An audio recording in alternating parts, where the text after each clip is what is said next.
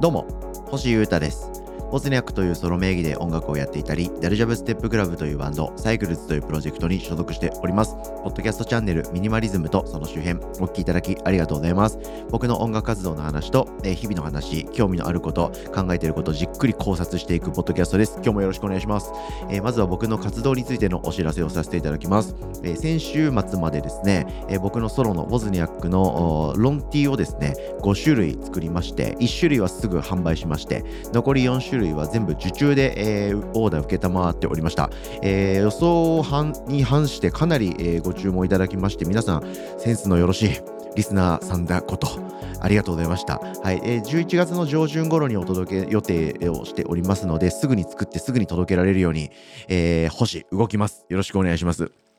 このスタイルはですね、あの物質的にも無駄が出ませんし、変にお金をこう儲け分を取らなくてもいいスタイルですし受注なんで欲しい人にしっかり届けるスタイルなんでね。なんかすごくいいなと思ったので、えー、次の、えー、秋冬のグッズまたパーカーとかねスウェットとか、えー、他にもちょっと作ろうと思って僕が着たいグッズあるんですけど服を。えー、それ作る時もこのスタイルは採用させていただこうかなと思っておりますんで、えー、次なるもうちょっと分厚い服を欲しいよという方もですね、えー、ちょっと購入を待っていただいて僕のソロウォズニアックから出されるそれをお待ちください。よろしくお願いします。そして今週はですね、えー、本日10月24日火曜日、えー、夜8時からボブスレーラジオ、そして土曜日28日に多分できるかな、やりたいなと思ってるんですけど、えー、ゲーム配信ですね、え、スプラトゥーン3のハロウィンの限定イベントがあるらしいんで、そこから僕、スプラトゥーン初心者始めてみようかなと思っておりますので、ぜひ YouTube 活動もチェックいただければと思います。よろしくお願いします。さて、えー、今日はですね、今日はというか、えー、前回前々回あたりからですね星優太再起動を今実施しておりましてすべ、えー、ての活動のスタイルというか、まあ、生活習慣とかだらけきった、えー、僕のいろんなものをちゃんと正していこうという感じでえー、そんなことを宣言しましてそしてそれについて考えるべきこと改善しなきゃいけないことやり直さなきゃいけない生活習慣考え方めちゃくちゃあるんですよ。あるのでそれらを順番にですね全てこのポッドキャストでじっくり考察していきたいと思います。気づけばダラダラしちゃう人やりたいこととか野望はあるんだけどなんだかそれが叶ってる感じがしない人なんか忙しい感じがして気づけば夜になってる人えー、僕みたいななんとなくの悩みや悶々とした感じを感じてる人全員聞いてください。一緒にね。ダサいですけどねこういう自分のダメな状況を自分で赤裸々に告白することっていうのは。でもそれより多分楽しい未来があると思いますので真剣に、えー、僕はいろんなこと考えて取り組みますのでよかったら話を聞いてください。一緒に考えましょう。ジョイしていきましょう。えー、いろんなこと考えていくんですけどどんどんですね大きなくくりから少しずつ順を追って話していこうと思っております。えー、今回はですねいろんな日々の雑事とか生活のためにやってること VS 自分の人生で一番やるべきこと。自分の人生で最もやりたいことやらなくてはいけないこと。これの戦いのことを話したいと思っております。皆さんは何ですか？いろんな雑事っていうのはもう人によってはちょっとは違うけど大体一緒っすよね。はい。え衣食住ですね。はい。まあ、睡眠時間とか、えー、ご飯を食べる時間、ご飯を作る時間、買ってくる時間、食事を片付ける時間、食器を洗う時間、掃除、洗濯、お風呂、トイレとかですね。そういう生活っぽい時間。はい。あとはまあ趣味の時間とか、仕事の時間とか、あの、ちょっとした連絡の時間とか、はい。ちょっとした SNS ザッピングの時間とか、なんとなく YouTube を見る時間、なんとなく TikTok をスッスッスッとスワイプする時間、まあそういったジャンクな時間とか、あのやるべき、やらなきゃいけない時間、ことの時間とか、そういうことを、このエピソードでは僕は雑事と呼ぶことに一旦します。はい。こういった雑事、皆さんありますよね。はい。それを思い浮かべてください。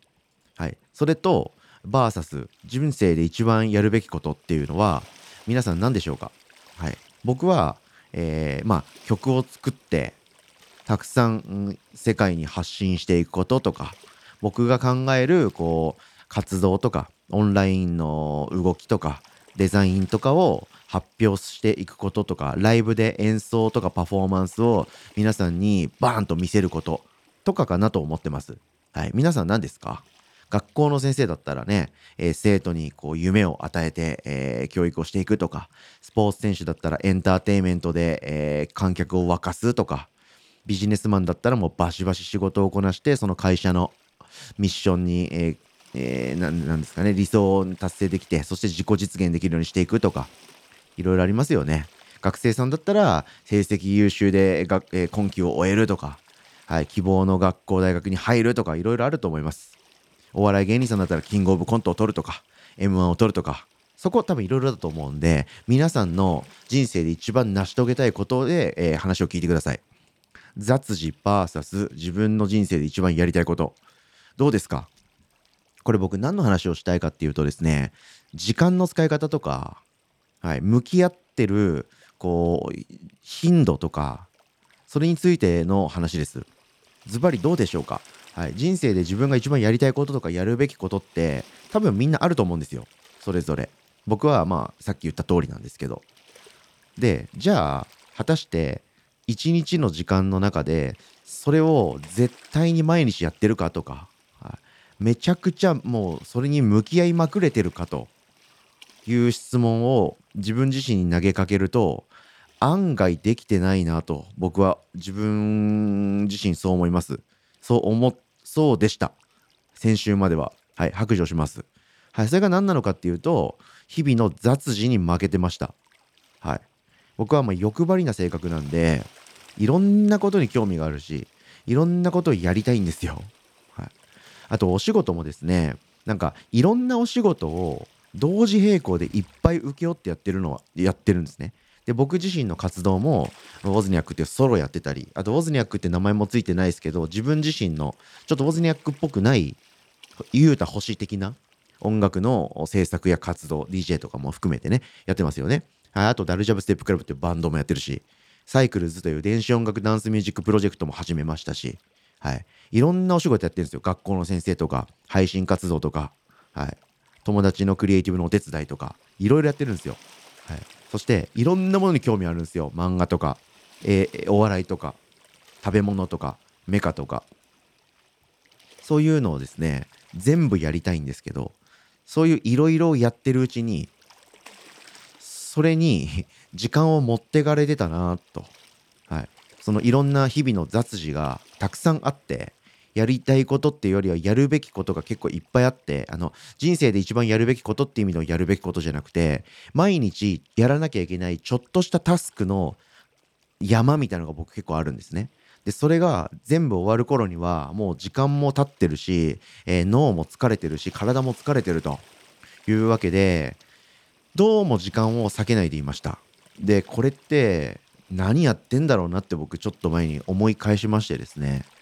まあ超シンプルな話で僕が生きていてこうやって活動して発信していることの一番のこう皆さんにからの信頼部分ってやっぱ発信している音楽とかそのクリエイティブがコアであってかっこいいからだと思うんですよね。で僕が一切音楽を作らずに発信事をやめたとしたら何をこう日々考察して なんかこう学びを皆さんに共有してんだって話ですよね。はい。だから説得力ないわけですよね。僕が一番人生の軸っぽいことをちゃんとやんないと。なのでそれに気づきましてこれダメだろうと。単純に。まあいろんなことに時間に追われてタスクに追われてあと趣味に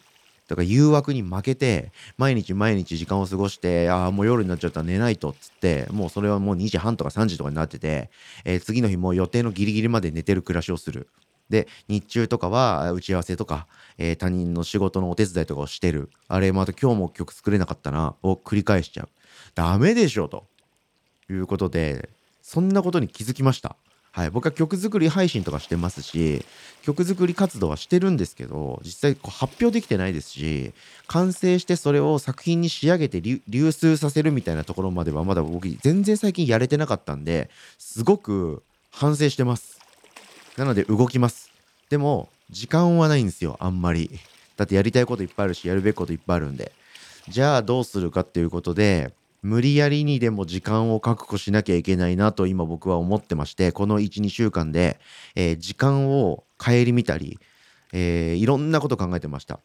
いつだったらどのタイミングだったら僕は曲を作ったり、えー、自分の本当にやるべきことにじっくり時間を使えるだろうかって考えてました。そうです。朝しかなかったんです。まあポジティブに言うと朝だったらまだ僕は動かせる時間自分の意思で動ける時間とかタイミングとか瞬間が残されてたと思いました。なので僕は 先々週ぐらいからですね突如朝活を始めまして結構強引にですね今までの暮らしをぶった切りまして朝生活にしました。はい。というわけで、えー、まあ、この具体的な朝起きて暮らしがどう変わったのかって話を次のエピソードとかでまた話そうかなと思うんですけどなんで朝方の生活にしたのかっていう背景の話を今日はしてみました。はい、もう日々のいろんなことをやるべきことタスクとかあとやりたいこととか、えー、見たい映像とか読みたい漫画とか人会いたい人とか乾杯したい友達とかとの時間とかそういうのでもう僕に夜の時間は空いてなかったんです。だけどそれじゃあ意味ないだろうと。ミュージシャンとしてアーティストとして生きていく以上やるべきことかまさないでどうするよということにはーっと気づきまして朝だなということで僕は朝方暮らしになり時間を結構確保できる暮らしに今なってます。そんな感じでちょっと気合入りすぎててうるせえな朝からというポッドキャストをお届けしちゃってごめんなさいなんですけど僕これぐらい今気合入ってますんで僕の決意を聞いてください。というわけでですねミニマリズムとその周辺やり直そうぜということで時間のマネージメントを考え直してます。はい、でそれは朝だったら僕はまだ動かせる時間向き合える時間がまだありそうだということで僕が何を考えてどういう朝活をやっているのかって話を次のエピソードでしてみたいと思います。ですが次のエピソードはあさって26日なのでラーメン二郎の話をする1時間半のエピソードをお届けします。なのでその次のエピソードあたりでえ朝活の話をしてみようと思いますので僕と一緒に、え、楽しい人生チョイしていきましょう。ということで今日はこういう考察でした。暑苦しいエピソードお聴きいただきありがとうございました。以上ミニマリズムとその周辺星歌がお届けしました。それでは今日も皆様元気にいってらっしゃい。バイバーイ。